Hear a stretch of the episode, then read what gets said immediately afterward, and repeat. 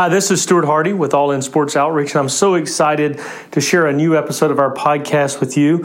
Today, you're going to hear from Drew Pittman. Drew is an NFL sports agent and also an author. He's married to Lane. They have two sons, just an incredible man of strong character, but most of all, an incredible follower of Christ, loves the Lord in all areas of his life, is just a shining light for Jesus and loves making Jesus known wherever he is. I can't wait for you to hear from Drew, so let's jump right into it. Well, thanks for joining me today, Drew. Stuart, I appreciate it, and uh, I appreciate what you're doing with this podcast, and just the way you're you're using sports and uh, taking the message of Jesus Christ to to everybody. Awesome. I appreciate that. I always like to start these off with some background information. So if you don't mind, just telling the listeners a little bit about yourself, your family growing up, and then about your family today.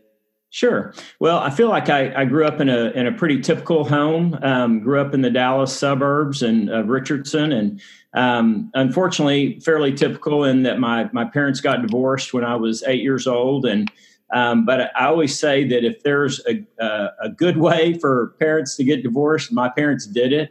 Um, they stayed good friends, and um, you know, my dad was always around, and he never lived more than a couple of miles away from me um, wow. through my high school years, uh, or towards the end of my high school year, he moved to, to Highland Park area. But um, he was always around. And again, they did not use uh, me and my sister. I have an older sister, uh, two years older, and they didn't use us as pawns against each other. And I, I really think they were just really good friends. And so mm. that that helped. Um, my mom and step, my mom got remarried about a year later, and she was married to him until he passed away just a couple of years ago.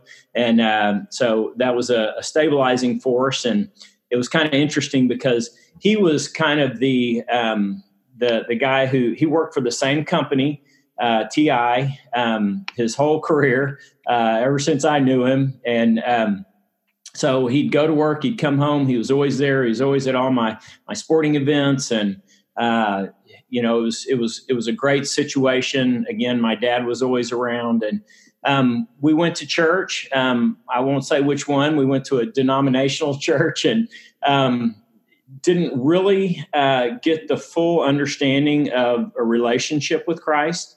Um, but I I did get some you know some some good. Uh, uh, influence, you know, kind of understanding the discipline of, you know, why you go to church and that it's not checking a box. Um, but at 13 years old, uh, I went to Pine Cove Camp, and I, it was it was funny because um, the first night they they had some praise and worship, and then a guy got up and he and he gave the gospel and he and he shared what it meant to have a relationship with Christ and I was mad because I had never really heard that. And I was wow. like, you know, where has this been? I, I need this. And I remember I, I, I went back to my cabin. Um, I left the, the service early. And again, I was, I was a little bit mad. And, and so I go back, I'm laying in my bunk, I'm in the top bunk, and I accepted Christ to, to be my savior. And I went back to, uh, to, to the same situation I was in good friends, but not a lot of um, guys that that had Christian influence in their home, and so I didn't learn what it meant to to actually have that relationship and walk daily with Christ. Mm-hmm. I wasn't discipled, and um, went back into the same church, and and so um, that was an interesting thing because you know a lot of the stuff that that happened from 13 until 18 when I was a, a senior in high school you know, there were some things that I did that, you know, probably were kind of typical stuff that, that I wasn't, you know, it, it wasn't the right thing to do. And I could feel something inside that was like, this, something's wrong here. And so, um, but I, I didn't really understand. And so went through, you know, went to college at SMU, uh, played soccer there, um, kind of similar type thing, wasn't involved in church, but still all the you know the fraternity parties and you know the girls and all the stuff i could just feel that something wasn't right and so it wasn't until i got out of college and i actually met these guys that were um, these really cool guys that were believers and um, they invited me to a non-denominational church And I got there, and that's where I really kind of plugged into um, understanding what walking with the Lord was. And uh, the pastor there, um, his one of his big messages was um, learning how to pray and praying mm. for an hour a day. And um, so I got plugged into that, and and that's where I really realized what it what it was to have a relationship with Christ.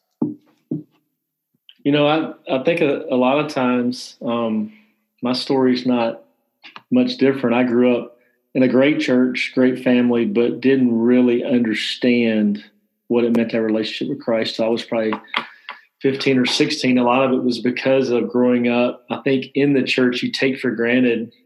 Um, it's more about going to church and church membership and going to Sunday school. I grew up in a, in a very denominational um, situation as well. And so I don't recall like the gospel being preached as it, as I hear it today. Yeah. You know, and so it's kind of interesting when you're kind of taken out of that environment and you hear it and you think, wow, I haven't heard this before. I probably had heard it, but I, you know, but something about being removed from that situation, I don't know, is how the Holy Spirit got me. Yeah. That's, I, I think that's one of the things with the, you know, we say the, the big C, the, the church, um, it's, it's where, um, I feel like we we've lost something. you know, it yeah. becomes more about, you know, I talk to guys all the time and and it's like, you know, don't feel like you have to go check a box because mm-hmm. if all mm-hmm. you're doing is checking a box, you're not you're not you're not doing what you what you need to be doing and it's not going to be fulfilling, it's not going to be authentic and it's and I think that's one of the reasons why so many guys struggle with going to church and and having, you know, being involved in the church is because it it's it doesn't seem authentic sometimes. Mm. You know, that's, that's that's very interesting. You say that. We had a meeting a week ago, Sunday after church here, the church we attend, talking about men's ministry and yeah. how to really connect with men and get men and you know truly discipling men and um, the guy who's kind of leading that effort he said those exact words he goes i feel like probably 80% of the men that walk in our building on Sunday are just checking a box. Yeah. You know, and so it's just, it's interesting that you bring that up because that's just a conversation that we're having right now. Yeah. Um, and, well, I think it it's I think it's rampant um, in the church, and you know the women's ministries are flourishing. You know yep. because they can go and they like to talk and they like to share, and of course that's not what guys do. Um, and I helped start the the men's ministry at our church, and we're a big church. We're about ten to twelve thousand people, and um, we had a you know at the time when we started this, we were probably six to seven thousand, but we had we were lucky if we got fifty guys to a, a men's event, and so you know the thing that that we wanted to do was um, help men be in a in a manly environment, you know, where you could you could go in and you could be guys, and you know, uh, you could you could um, share if you wanted to, but you didn't have to, you know. And we would hear we would hear from the word, you know, and our pastor was really is really great about um, just bringing the truth. And I think that's the thing, you know, with guys, we have to have. I say it all the time. Authenticity is so important because we can we can sniff out the the baloney and we don't want it you know we don't have time for it we don't have time for much and so what we what we make time for has to be real and i think that's a, a way that that men's ministry could really grow and i you know i told my pastor i said if we can get the men healthy and if we can get the men plugged in and the men involved then we won't ever have to have a, a, a fund campaign. Um, if men will tithe, if men will um, be involved, um, everything that we need will will be there. And, That's uh, right. Uh, you know, I don't know if you've heard the stats, and I, I have got a, a, deal in the other room, um, a plaque that that uh, gives it. But when a child comes to know the Lord, there's a four percent chance that he can lead that that child can lead the, the rest of the family to Christ. If a woman gets saved, there's a 13% chance that the rest of the family gets saved. If a man gets saved, there's a 94% chance that the rest of the family gets saved. Mm. So we got to get the men healthy. We and we got to give all of it. And I say the the men. I'm saying me too. You know, we have to we have to have an environment where men feel comfortable, where men feel like they can be themselves. You know, there's there's issues whether it be you know um, sexual issues or covetous issues or you know uh, alcohol drugs you know work workaholic you know workaholics you know we have issues and we got to be able to talk about them we can't come to a place where you know if you go hey man you know i got this problem there's this girl at work and she's you know she's flirting with me and you know i'm struggling with that and you know if they get if they get um, condemnation for that, they're never coming back. they got to have somebody go, dude, I get it. You know, it's real. So I'm going to jump down um, a few questions ahead of what, what I sent you, and then we'll get back to. Um, I do want to talk some sports, a little about your career, but I want to ask you about since we're talking about men. Um, you've written a book called First Team Dad, um, you know, which kind of goes along with men and growing to who God's designed us to be. Talk about the journey to writing the, that book and why why that topic because obviously um, you're very passionate about about reaching men. So so talk about that journey and just tell us a little bit about the book. Yeah, it's cool kind of how God works and and you know we see it sometimes more clearly looking back but mm-hmm. I feel like I'm like most guys. You know, when I got married, I decided that I wanted to be a great husband. You know, I didn't want to be good, I wanted to be great. And then when we had kids, I was like, I'm going to be a great dad. You know, I had a great dad. You know, he had his flaws. I had a stepdad, as I told you earlier, that um, gave me a lot of things that my my real dad didn't, and vice versa.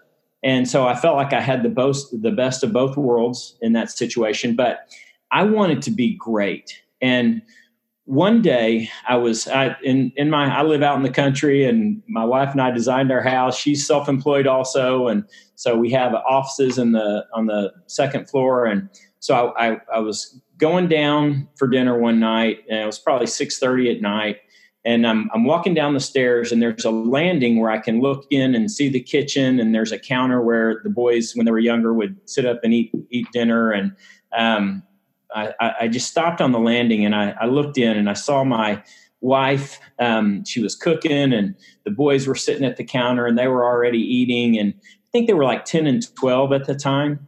And and I just sat down. I was really I, I was almost knocked to my to to my seat um, just looking at that and going, okay, God, you know, you've given me these mm. human beings that I'm responsible for, that I'm I'm supposed to love and and uh, nurture into who you've called them to be. And I was like, I want to be great, but I don't mm. know how. And I said, if you'll show me how to be great, I'll do it.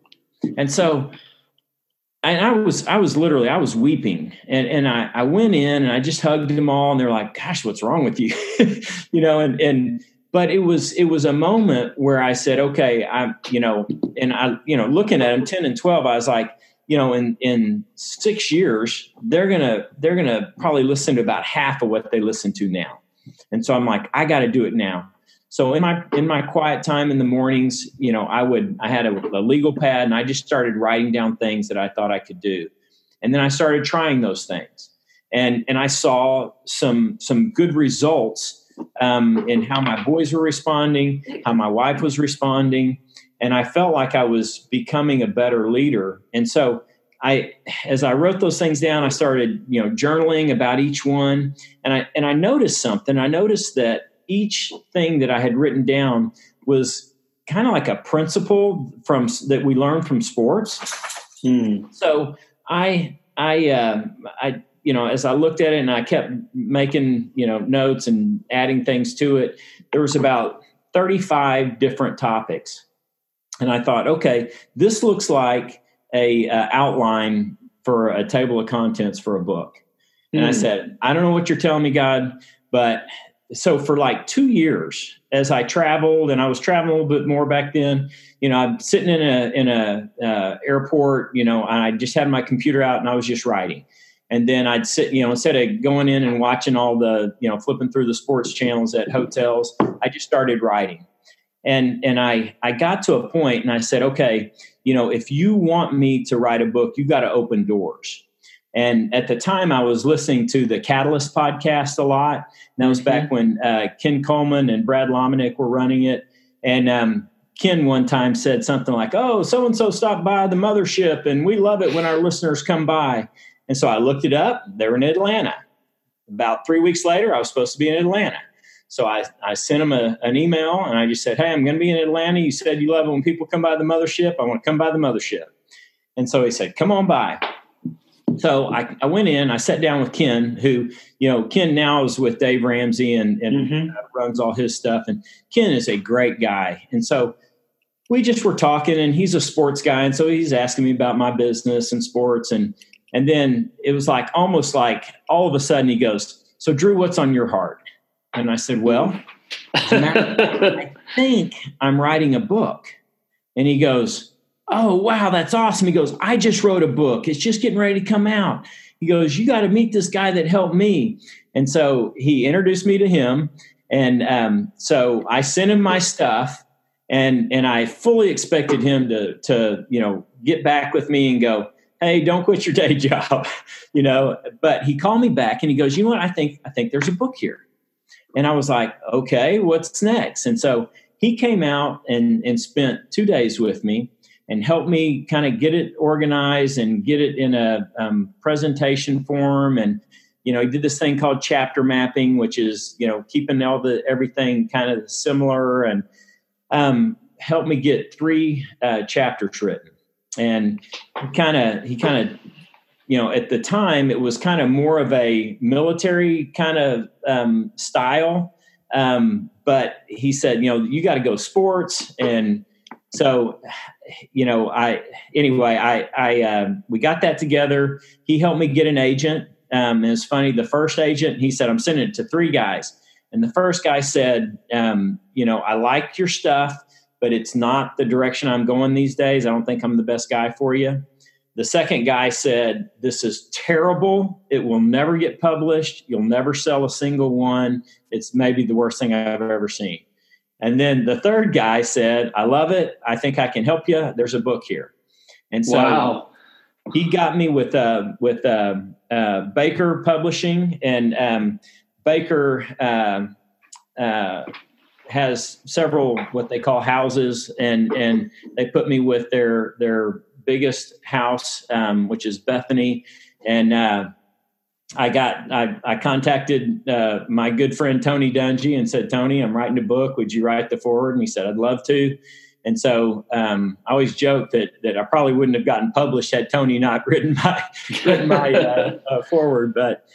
Um, and and so it just kind of every step of the way, God just kept opening up doors. And um, you know, funny thing is when like you know as the years went on after it came out, and you know my boys would do something, I'd blow up at them and and scream and yell, and you know they'd go, "Oh, first team dad," and and my Ooh. response was always. I didn't write the book because I am one. I wrote the book because I want to be one. Wow, um, that's good. So, and that's the that's the deal. I don't think that I'm, you know, the greatest dad ever, but I know that if we're not intentional, we won't even get as close as we could get. And so, um, just felt like it was a way to be intentional. And I feel like a lot of the guys that I go and speak with, um, you know, they're they kind of feel the same way. It's like, you know, nobody gave me a manual. You know, there's not a you know 10 steps to being the greatest dad ever. And and so we just need help. And um, you know i've gotten a lot of great feedback and i don't say that because i think you know i'm really smart and i did a great job. I, I totally you know know that everything that is good from this is is inspired by god. And um, i just was i just said okay you know i just mm. said okay you know i'll i'll do that. So anyway that's kind of how it came about and uh it's been it's been fun, you know, and uh, I feel like I feel like you know I, I always felt like if if one family was changed because of it, then it would be a success. And and I know I've gotten lots of response from from guys who said, "Hey, man, your book really helped." And you know, the way I wrote it was for guys like me who don't really have a lot of time. You know, I'd love to sit down and read for two hours a night. I don't have that time. And so each chapter is about three to five pages. And um, you know i tell a story about something that happened to me in my business or something that happened in sports. And um, and then uh, talk about the principle that is related to that story. And then at the end i give um, four or five bullet points on how you can actually implement the, the principle. Because i felt like through the years you know i've read tons of books and i go wow, that is really great stuff, but I have no idea how to make that a reality in my life. And so it was information without application. And mm-hmm. I really feel like it's important to, to have information that allows us to apply it to our lives. And so I feel like it's easy. Um, it's not like, you know, there's 30 uh, chapters and then there's a couple of bonus um, chapters or bonus sections. But um, you could you could you know read you could skip around you can look through it and go oh let me try that you know and and then you can actually read it and then implement it. And so that's um that's kind of how it all came about. I like that. I mean i just jotted down a couple things as you were talking about that um, just the whole process and it's something we can apply to you know a lot of areas of our life not just writing a book. It's i think i know i'm weak at journaling um, I go through phases in life and I'll write things, and then I'll go two or three years where I don't write anything. You know, so that's just always a weak point. But I, I just wrote down two words. I wrote journal, but I wrote available and obedient. You were you made yourself available and you were obedient to where God was calling you. And I just think that I mean that's just a takeaway and a, just a reminder that no matter where we are, if we just make ourselves available to God and we are obedient, um, He'll use us um, in incredible ways. We just a lot of times I think don't don't make ourselves available.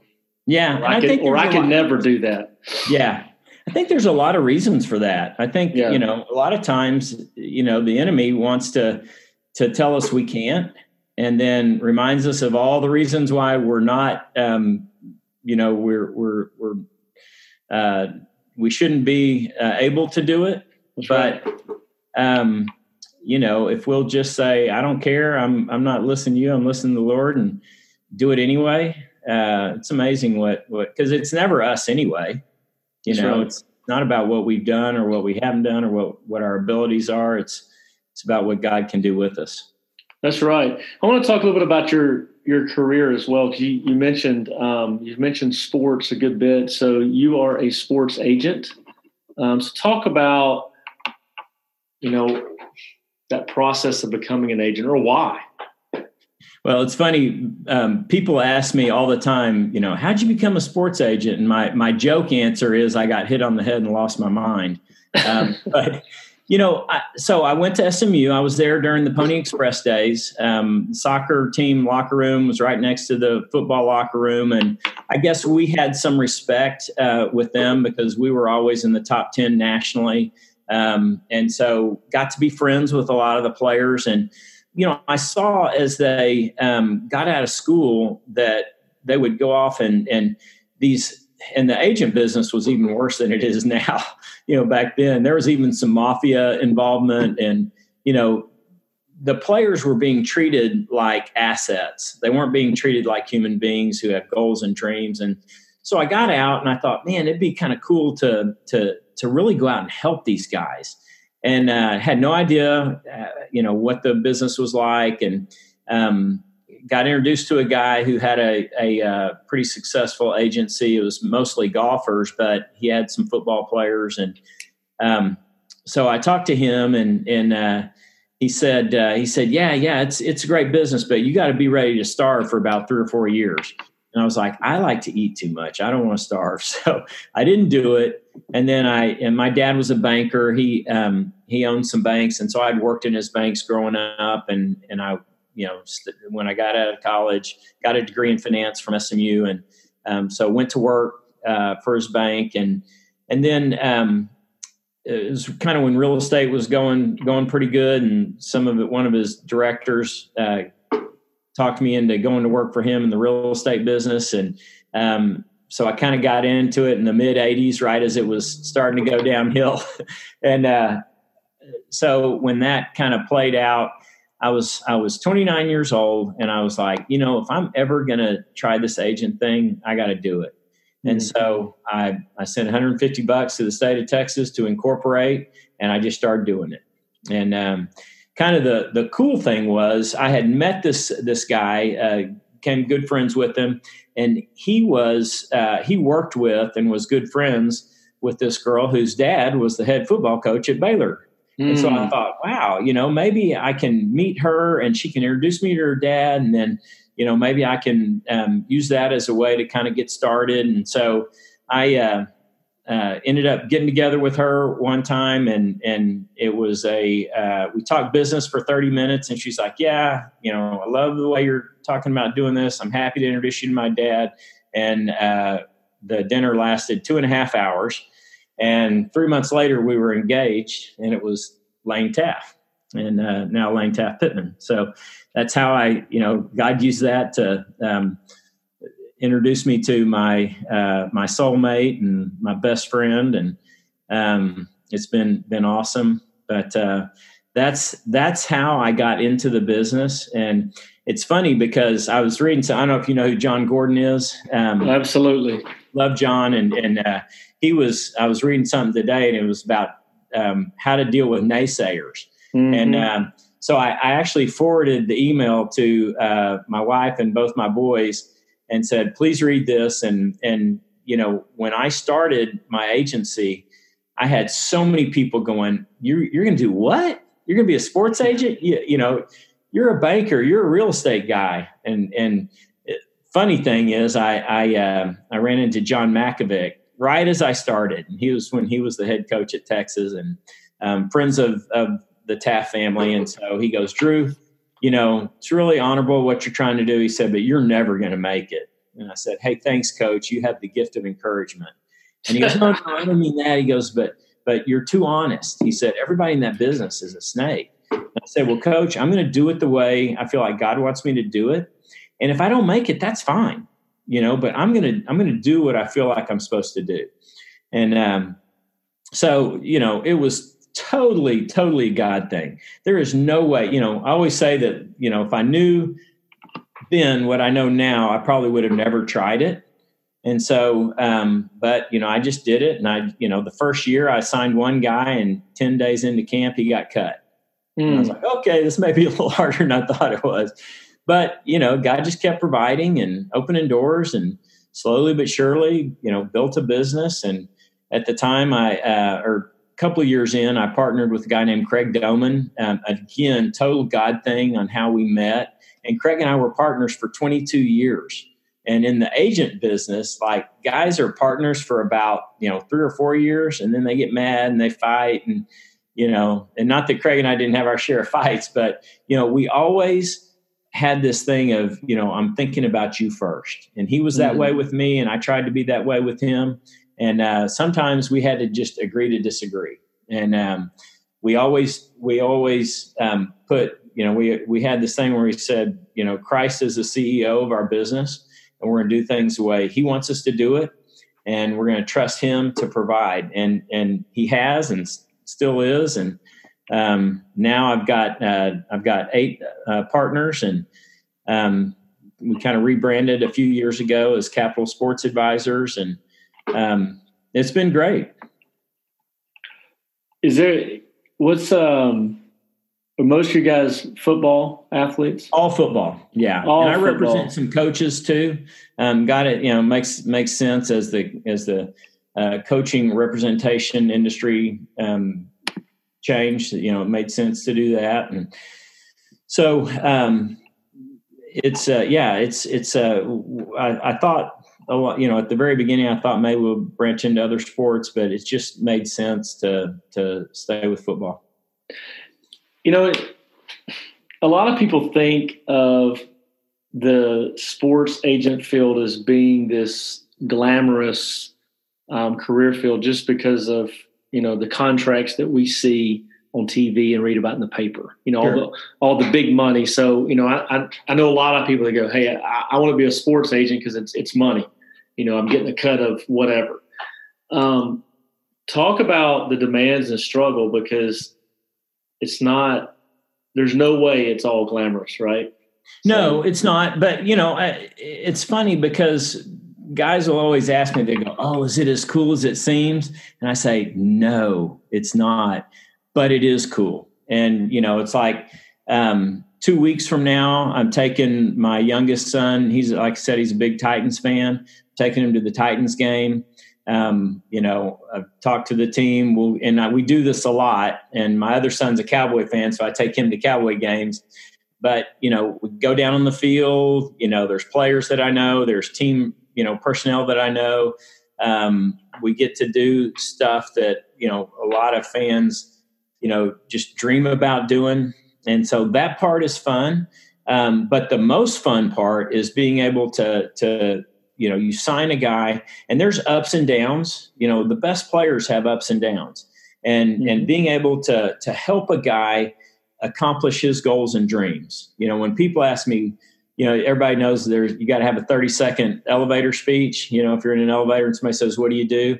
Mine is I help young men accomplish their goals and dreams.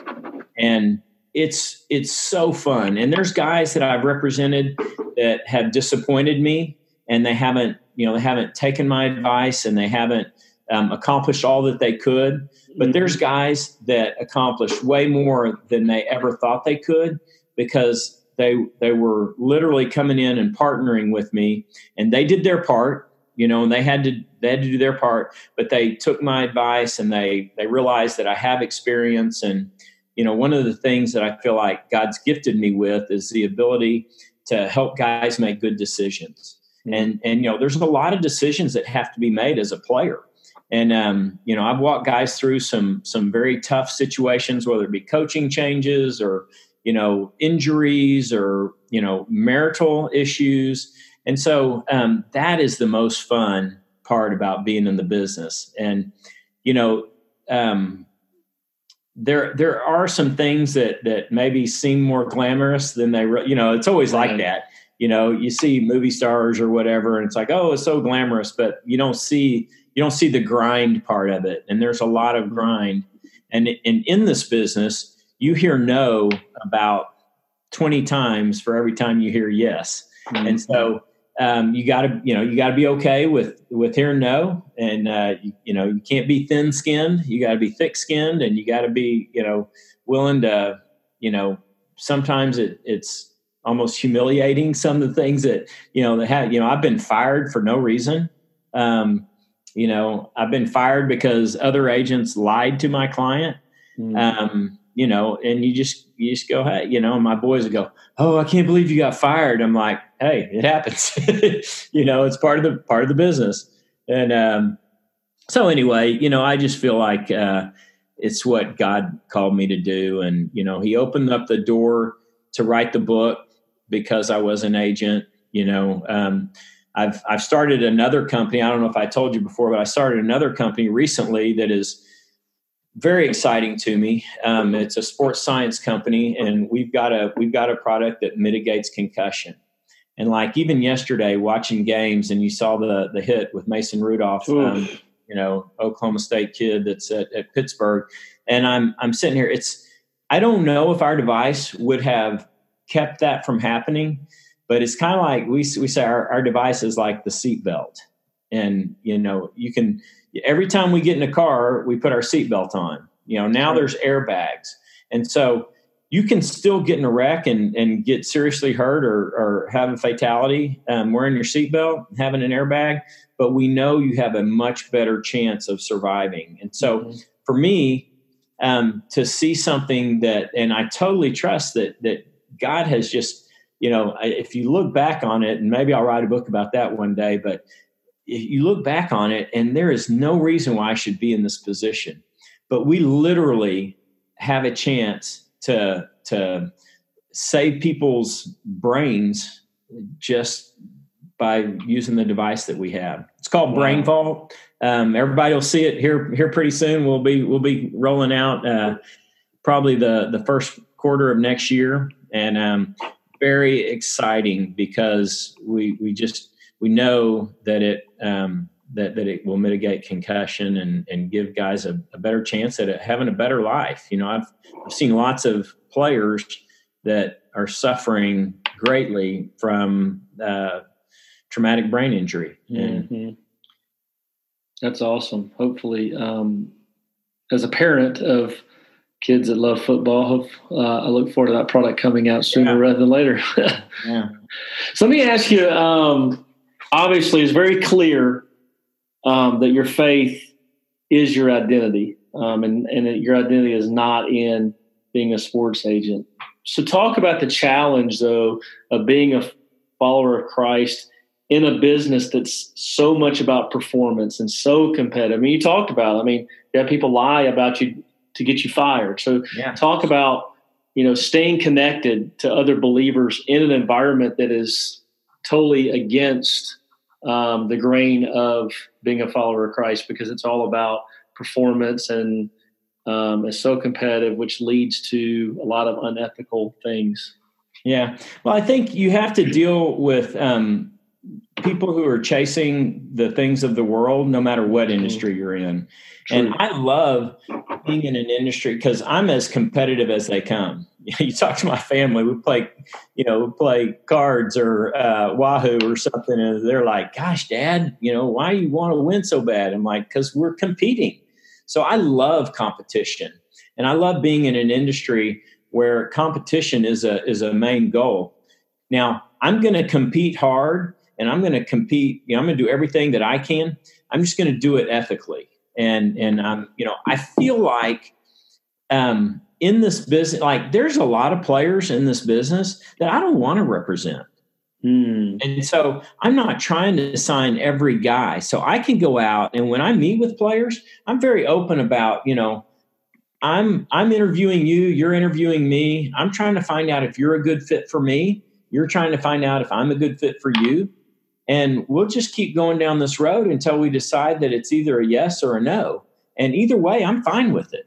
You know, I've had I've had really great players go, you know what, I don't think you're a very good fit for me. And I'm like, you know what, I think you're right. You know, mm-hmm. I, don't I don't think we I don't think we mesh and you know, you're going to want me to do things down the road that I'm not willing to do. And like I have I have never lied to a team. You know, when I'm when I'm marketing a player to a team, I've never lied to the team and told them that he was something that he wasn't or that he could do something that he that he couldn't do or that his personality was one way when it really wasn't. You know, and so teams respect me and and you know i'm not the only agent in the business that's like this you know i've got i've got eight partners who are the exact same way mm-hmm. um, you know and then there's a there's a, a, unfortunately only about a handful of others that i could that i could say that about um, but you know i i just i don't i like to compete and and i don't care if the playing field isn't level because mm-hmm. i don't expect to get everybody and i know and i know there's been guys that I knew for a fact they were supposed to sign with me and they didn't. And their careers sometimes worked went fine, you know. Sometimes it didn't. And and I go, "Man, if that guy had been with me, he would have gotten different advice. He would have heard the truth instead mm-hmm. of what he wanted to hear, and his career would have worked out better." You know, same thing with, you know, their marriages and their relationships and their family situations and their finances you know, God's called us to to be able to sow into people's lives in many ways. And so I feel like when when somebody signs with me, they get more than just somebody who's extremely knowledgeable and experienced in in the football world. They're getting somebody that's gonna that's gonna care about them enough to tell them the truth. And you know, as you know, not everybody wants that, and that's fine. You know, if you don't want that, we're going to clash somewhere and it's not going to work out. And so I'd rather not even get into it. So anyway, it's um it's it, but but you know, I think the other thing and it and it relates to this is you can't no matter who you are or what line of work you're in, you can't have a Christian life and a um, work life and then a right. family life. You can't separate. You're either a follower of Christ, living your life, trusting the Holy Spirit to guide you in everything that you do, or you're not. And so I think sometimes, you know, people say, oh, well, that's just business. I'm like, you know, yeah, it's business, but it's not, it's not something different. You know, you're not, you're not, you don't get to take your relationship with Christ out of a part of your life. Because if you do, you're going to have so much confusion in your spirit that it will eat you up and you may not even know where it's coming from. Mm. So my my whole thing, you know, when people people ask me, you know, how are you know how do you um, deal with being a, a believer in a you know in a whether it's being in a cutthroat business or a you know competitive business or a business driven by money um, you know i just say hey i'm just i'm just who i am. You know i'm not a believer doing this. I'm just i'm a believer living my life trusting that god's providing trusting that god's putting me in the right situation trusting that god's taken me out of the wrong situations and so you know there have been some situations I've been in that I go, okay, God, why'd you let me go through that? You know, I didn't, I didn't, I, I would have been better off walking away from that guy. But, you know, I, I know he's put me involved with, with people for a reason. And um, it's just, you know, I feel like life is so fun. And if, you know, just because it's hard doesn't mean it's not fun. Mm. You know, if life was always easy, it would be boring. That's right. And, um, you know, one of the things God's put on my heart recently is this whole thing about live your dreams. You know, God's given us dreams, not to not to push aside, not to go, oh, I can't do, oh, I could never do that. You know, um, it's it's so that we can trust Him and use what He has given us instead of worrying about what we don't have. You know, and and using that for His glory and you know going at you know going for it if you don't go for it man it's life gets life gets um life gets very tough when you don't when you don't pursue the things that are on your heart and a lot of times people don't pursue it because they just don't feel like they could they should you know i'd rather i'd rather try something and fail than not try and always wonder what would have happened amen i agree with that 100%. I've, Let me I've ask got, you. I've, I've got a son who's um, applying to Baylor, and you know his his his test scores are really good, way better than mine, and his you know his his grades in school are good. But you know it's it's a it's a competitive environment out there in schools, and and um, you know, my thing is I, I, go, you know, I'm a guy that that had a very low SAT score. I could have never gotten into SMU had I not been a soccer player. I made a I made a three five my first semester. I graduated with a 3.0 in finance, and you know, I I own two businesses. I've written a book. I'm like, I'm not supposed to have been able to do those things, and so people look at at you know their circumstances and they go oh I, I, can't do that. But i'm like just you know if if you feel like that's what god's telling you to do trust him to make it happen. And you know you can't trust in yourself but you trust him to make it happen. So go live your dreams. That's good. So how do you balance um, the demands of your career um, with being a husband and a dad? Well i think it's um, all about prioritizing and when, you know, when Craig and I got together and, you know, he had started a family a little bit before me. And, um, you know, we always said we, we have to have balance. And, you know, there's people in, in our business that they're out there, man, they want to go take over the world. You know, they want to be, you know, they want to be on sports center. They want to be, you know, flying from city to city and doing, you know, and that was never our goal. Our goal and my goal is, I want to I want to be an influential, positive um, influence on young men's lives. And if it's five guys, it's five guys. If it's ten, it's ten. If it's twenty, it's 20 mm-hmm. But my my goal was you know I and I had I had some goals about you know having having a business and that you know that was allowing me to um, provide for my family, but it was never that before my family. Mm-hmm. And so, you know, I always put my family first. We moved from from the Dallas area to Salado, Texas, because we wanted to to slow the pace down a little bit. You know, I was I coached all my kids' stuff um, when they were in in elementary school and even junior high. You know, my wife or I would go up and have lunch with them once a week. You know, until they got to that age where they didn't want us to do it anymore. but um, you know, we would you know, we were involved in the community.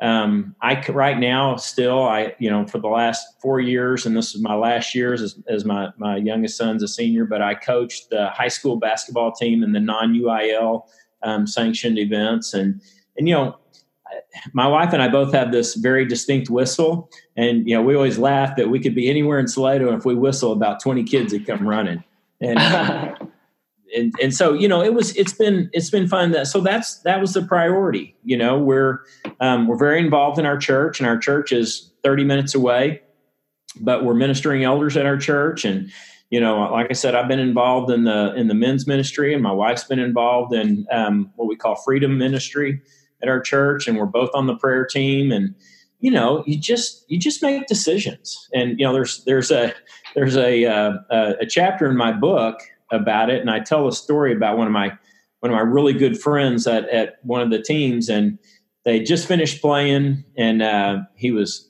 going from the stadium to the airport because they were playing in London the next week, and he said he goes, Drew, I'm just because they had adopted five kids. And um, so he's like, you know, I'm, I feel, I'm, I'm feeling so guilty.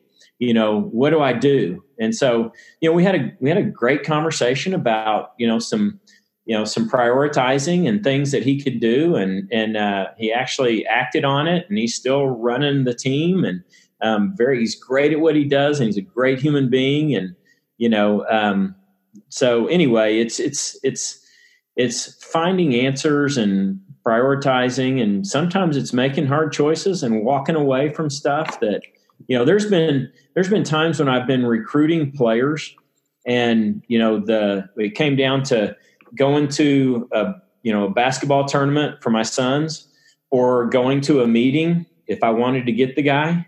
And I went to the basketball tournament and I said, Hey, if you don't want to meet with me later, if you don't want to, you know, understand that this is a priority in my life, then, you know, go sign with somebody else.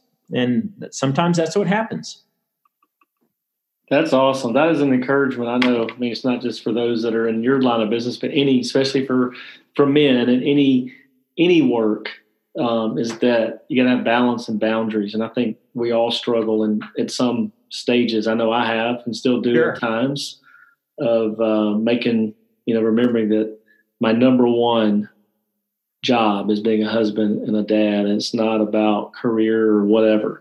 So I can be doing all the great things out there. I can go volunteer at a ton of things, but if I'm neglecting my family um, as a husband and a dad, then all those yeah. stuff's useless. Yeah, you know, and we see that in ministry too. People Absolutely. are ministering to uh, other people's kids and you know neglecting their own, and uh, you know, but also you know, I I told my family that you know there are going to be times when I can't be there. You know, right. I'm going to have to be someplace else.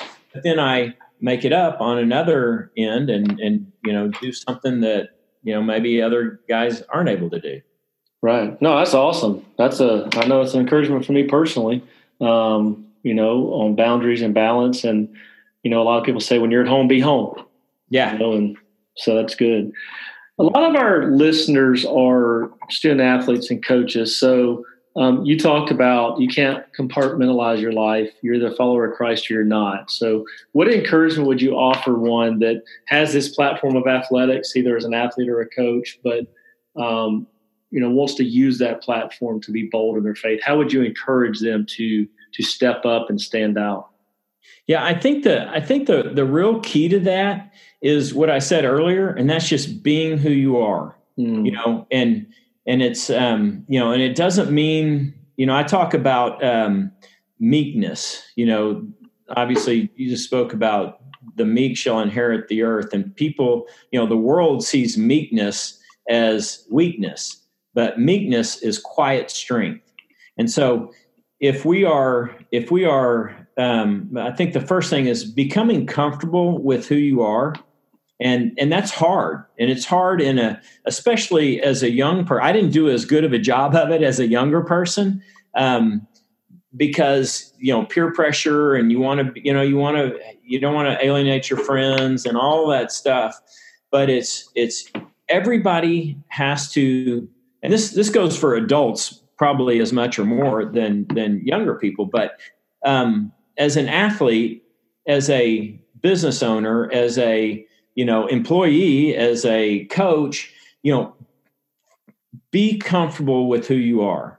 And that comes from you know understanding who you are in christ and and having relationship with the lord. And then you know i i came up with a uh, I came up with a uh, what I call the Pittman Creed for for my boys, and I want them to read it every day. But you know, one of the things that that is in that creed is to live your life to glorify God, and don't live your life for the approval of man, but seek God's plan for your life, and don't be afraid. Mm-hmm. You know, hmm. one of my I know one of the questions you had was uh, you know favorite verses, and you know one of mine is. Um, is uh, Joshua 1 9, where it says, Have I not commanded you? Be strong and of good courage. Do not be afraid, nor be dismayed, for your for the Lord your God is with you wherever you go. And to me, that is like, you know, we have to be courageous and we have to if we're living our life to for the approval of god and not the approval of man then we don't care what people think. And I know as a, you know, almost uh, as a 59 year old man, it's easier for me to be that way than it was when I was a 30 year old man. But, you know, when I was, um, when I was a senior in high school, a lot of my friends, a lot of guys I was hanging out with, you know, they started doing some things that I didn't want to be involved in. And I basically was a loner my senior mm. year in high school because I just said, I'm not doing that. You know, I knew that I wanted to go play college soccer. I knew that I had a chance to. And so I was like, I'm not gonna, I'm not gonna throw all that stuff away doing things that are, you know, typical stupid high school 18 year old boy stuff. And so, you know, I, I, had to make that decision. And and I so my encouragement to your listeners who are young athletes or who are um, you know, coaches, you know, because I know there's a you know there's a there's a a, you know, I know coaches because I represent some coaches and you know, there's a lot of guys who who fall into that, you know, I got to be tough and I got to be I got to be strong and that means cussing at the kids and mm-hmm. you know, mm-hmm. being being mean and you know, that's not true. You know, my Tony Dungy, my friend, you know, one of the greatest coaches ever, he never raised his voice. Mm-hmm. You know, he was, you know, he, he wrote the book Quiet Strength. You know that's that's you know real strength is standing up for who you know you are. And being that regardless of what people say you know other coaches might call you soft you know who cares what other coaches think? That's right. you know? it's it's being that coach that the kids love. You know if your kids don't love you they will not play for you. That's right. And so you know i just think it's it's um you know be encouraged that you know be yourself and and trust that God's got you and that you know the people who are going to turn their back on you for you being who you know you're supposed to be are not people that you're going to be associated with in two or three years anyway. That's right. It's always, I think we all can be reminded, and, and I like the way you say you, your boys read this every day, but just live life to glorify God, not approval of man. I think that's such a battle um, in today's culture. It's a battle uh, for all approval. of us. Yeah, yeah. well, needing approval. Yeah, we need validation, we need approval, and that's just such a struggle. And um, I talk to my my kids about that all the time. You know, they're in middle school, high school, about you know you're entering a stage of life where your friends are going to start making choices that aren't aren't the best, and you can't worry about whether um, they push you away or not because your identity is not in your friends and who you hang out with. It's your identity is ultimately in christ. So you can't be afraid to take a stand. Yeah. So that's good. It's always a good reminder. I mean i need it too all the time. Yeah about I'll tell you, you know, one, i think i think in the social media world we, we look for validation Yeah. Approval, well, if you will. One story in in my business life, you know, I had a I had a client that um, I went and saw. They played a game, they won. You know, a bunch of his teammates came over to his house uh, after the game, and I was staying at his house, and and uh, they were all like, "Hey, you know, let's go out to the to the strip clubs." And and my client looked at me and he goes, "Oh, Drew, Drew ain't going." and all the all these big football players like, "Oh, come on, man, you came to see, you can't let your client down." I go, "Dude, that's not who I am. That's not what I do." And he knows it, and I'm cool with it. And they they pressured me, and I was like, mm. you know, there's absolutely nothing you can say that would make me go with you guys. And um, you know, we gotta we gotta take a stand. That's right, and that's not you know it's easy to talk about it, um, but you know, but at the end of the day, if we're truly goes back to if we're truly followers of Christ, then it doesn't. We shouldn't worry. Yeah. We shouldn't be afraid to take that stand because that's yeah. who we are. So yeah. the last question is more of a practical question um, that I know I always enjoy talking about, and um, I get a lot of feedback from listeners on this. And it's just about, you know, in sports, you hear the two words all in all the time. It's on t shirts, chin straps, sure. wristbands. And so we know what it means, but also as a follower of Christ, Jesus is very clear. You know, we're to deny ourselves and if we're going to be a follower of him. So what does that look like on a on a daily basis in a practical sense for you, Drew, to be all in in your walk with Christ? Yeah, you know, I hate to keep bringing up the same point, but it's it's being who you are. Mm-hmm. and and knowing that your identity is as a follower of Jesus and you know that can sound really churchy and if if anybody's listening they go oh this guy's all churchy no it's just it's just you know it's be real and and mm-hmm. you know you're either you know it's like jesus said if you if you love me you'll obey me mm. and it doesn't mean we're, we're perfect. You know one of the things i talk about all the time is you know walking with the lord is like is like having a gps and you know if you make two or three or four wrong turns it doesn't shut down. It redirects you to get you mm. back to where you're supposed to go. And so we can make mistakes you know that that redirect is is repentance.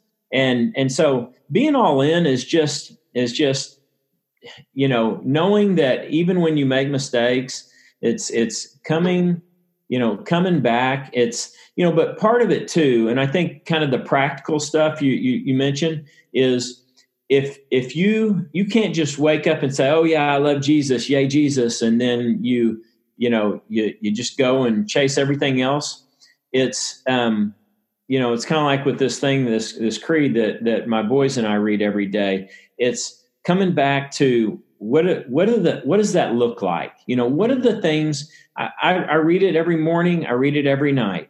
You know, it's like I wake up and I go, okay, this is setting the course of my day. You know, I me personally, if I don't if I don't get up early, um, even though I'm sleepy, I don't know if there's any Advocare fans out there. I'm, I'm a spark. You know, uh, if I don't have my spark in the morning, it's hard for me to get going. But you know, I, I make my spark. I sit down with the Word and I read. And sometimes I read a lot. Sometimes I read just one verse. You know, I've in fact I've spent like this year. I'm just going through the Gospels, and and I'm spending as much time as I need just in the Gospels, not you know Matthew, Mark, Luke, John. I'm just I'm I'm not rushing through the I'm not trying to read the Bible in a year. Last year I read the whole New Testament, but I did it, you know, in bits and pieces. And there were days when I read two or three chapters. There were days when I wrote, read two or three verses for like a whole week and just let God speak to my heart. Mm-hmm. Um, but it's you know like as we know as as an athlete, we have to be disciplined as an athlete if we're going to be the best that we can be we got to we got to lift when you don't i didn't love to lift weights you know but you got to lift um, you got to run you know you have to have stamina if you're going to be a good athlete you have to you have to practice the skills you know what do we all love to do when we're playing sports we love scrimmage right but sometimes you got to do shooting drills sometimes you got to do ball handling drills sometimes you got to do you know if you're an offensive lineman you got to do pass pro drills and and you know so it's developing the discipline to you know, not just check the box. Oh, I read four chapters in the Bible today. You know, yay me. Um, spent 30 minutes on my face talking to God. You know, um, went to church this week. You know, mm-hmm. you know, I tell my boys going to church is not just going to church. It's being with other believers. It's having fellowship. It's maybe you need to be encouraged, but maybe somebody needs to be encouraged by you. Maybe mm. somebody looks over and they go, wow, there's an 18 year old boy in church with his family. You know, that's huge. You know, that encourages them. They go, if an 18 year old boy can do it, or if a 16 year old boy can do it, then I know I can do it. So it's there's many reasons why we go to church. Um, but more than anything, it's it's knowing God. It's knowing His character. It's understanding, you know, His love, what it really is. You know, sometimes His love is to tell you no. You know, I got mm. I got a ton of stories I could tell you about when I prayed for God to give me what I wanted, and He said, "Okay, here you go," and it didn't work out.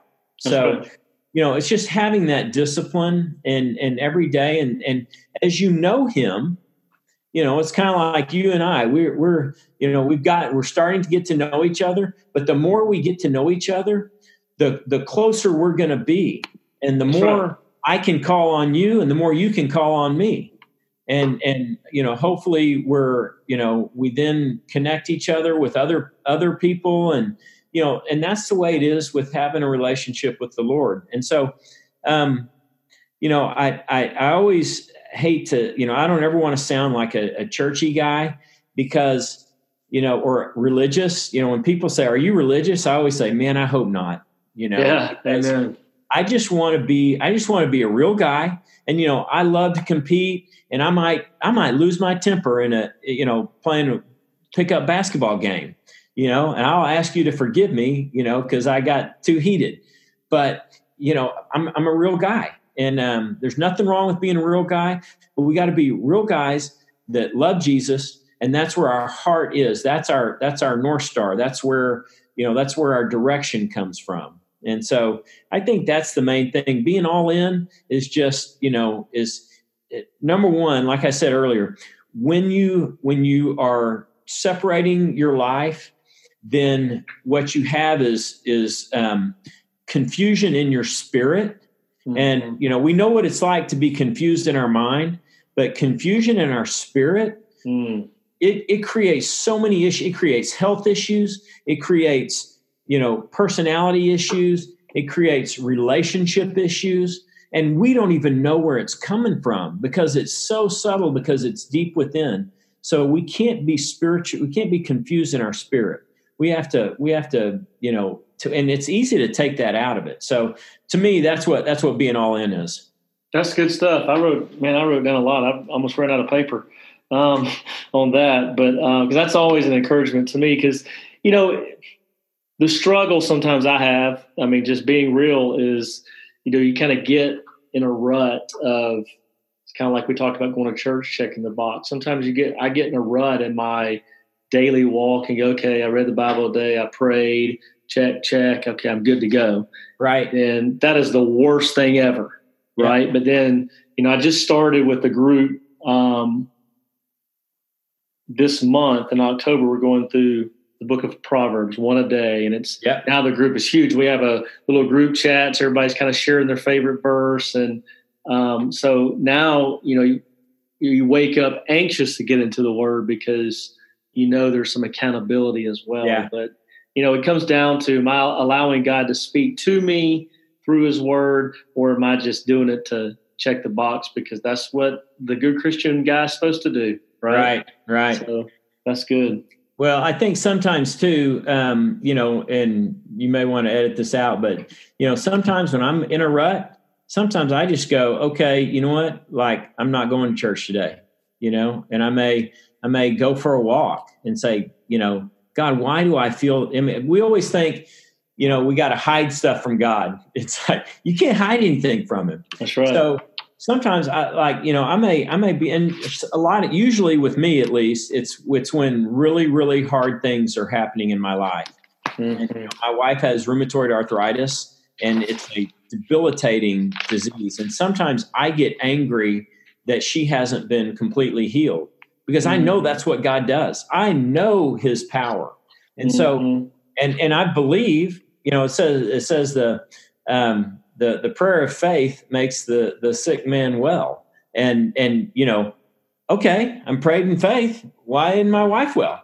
You know, she prays in faith. Why is she mm-hmm. like? Why do I have to see her grimace just to take steps across the floor?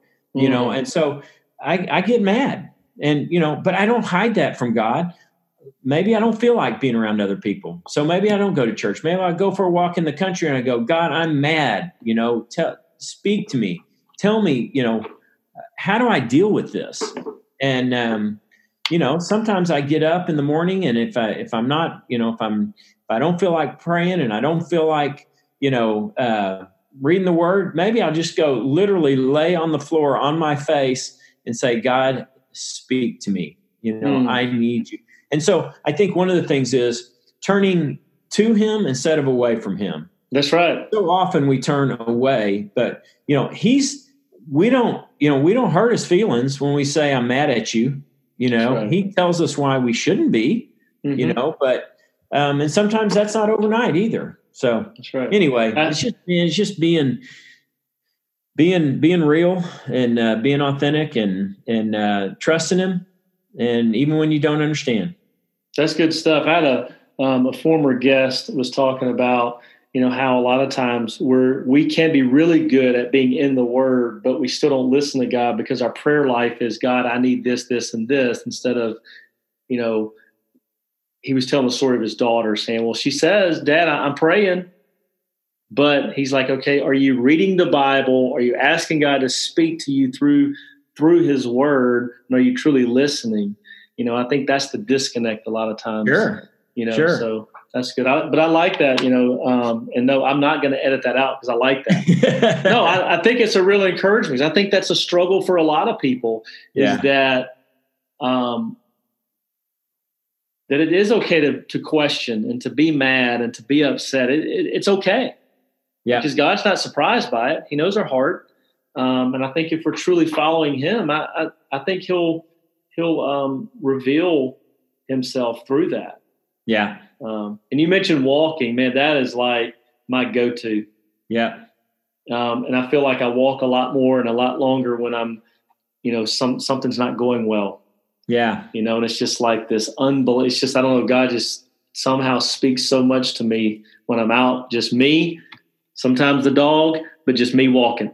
Yeah. Yeah. So, I do I do that when I I'll, I'll get on my my uh, lawn tractor and start mowing my my property, or I'll for me I say walking. Sometimes it's walking. Usually it's getting on my bike. I cycle a lot, and so I'll yeah. get on my bike and I'll you know just just me and him out in the country, you know. And uh, anyway, he wants us to be real. That's awesome. Hey, I appreciate the time and the encouragement. Hey, thank you. It's been a great time, and thanks for all you're doing. And uh, I say this: if if anybody wants to connect with me, you know, I'm I'm very open. I'm not, you know, I'm not trying to be something I'm not. But um, you know, I'm, I'm, on Twitter. I'm on Instagram. Both of them are at DP Football Agent, and uh, you know, I've got First Team Dad uh, Facebook page. But most of my I'm not very good about it. Most of my Facebook stuff is just on on Drew Pittman, but uh, anyway, loved it. Loved to connect with anybody, and and uh, you know we're we're all here to help each other, and um, I, I, love connecting with other believers, and uh, even even people who aren't yet and, and are just seeking. Well, I hope you enjoyed hearing from Drew as much as I did. I mean, just the couple conversations I had leading up to the recording just truly encouraged me. So I was just so excited for you to hear from him. And there's just so much just from the conversation you just heard that um, we could break down and talk about more in this conclusion. But just a couple of the highlights as I look at my two pages of notes is just be who you are. You're the follower of Christ or you're not. That was very challenging and convicting to me because there's times in my life where you know, I may try to compartmentalize my life. There's my work life, my family life, my Christian life, but you know, just that challenge to that I'm either a follower of Christ or I'm not. My identity is not in what I do, it's in my relationship with Christ and who God created and designed me to be. And just the constant encouragement to, to daily be in the Word. That is allowing God to speak to us. We spend a lot of time praying and telling God our needs and our wants, but we spend less time in His Word allowing Him to speak to us and just how important that is. And something that I've struggled with my whole adult life is journaling. And he talked about um, leading up to releasing his first book was was through journaling and just the value in that and that just really challenged me to to try to get back into that and writing down my prayers and my thoughts and what God is is teaching me. Um, and just frankly just to live our life to glorify God not the approval of man. And that sounds so simple but yet it's not. It's very difficult in today's culture to to not get caught up in seeking approval of others, especially through social media. So I would encourage you, as Drew encouraged me, to live all of my life, every breath, every moment to glorify God and not worry about man's approval. So just every day, be in the Word, be in prayer, and journal. So thank you again to Drew for encouraging me and encouraging our listeners. Um, I would encourage you as you listen to this that you would share it with someone. I know there's somebody in your life, a family member or a friend that needs to be encouraged. I would encourage you to, to share this episode with somebody. And we love to hear from you. So you can go to Facebook, Twitter, Instagram, type in All In Sports Outreach, and you can contact us through our social media. You can find out opportunities to pray for us, to serve with us, and to give.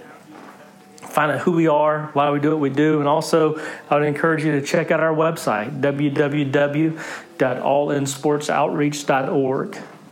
Thanks again for listening. Thank you for your constant encouragement, support, and prayers.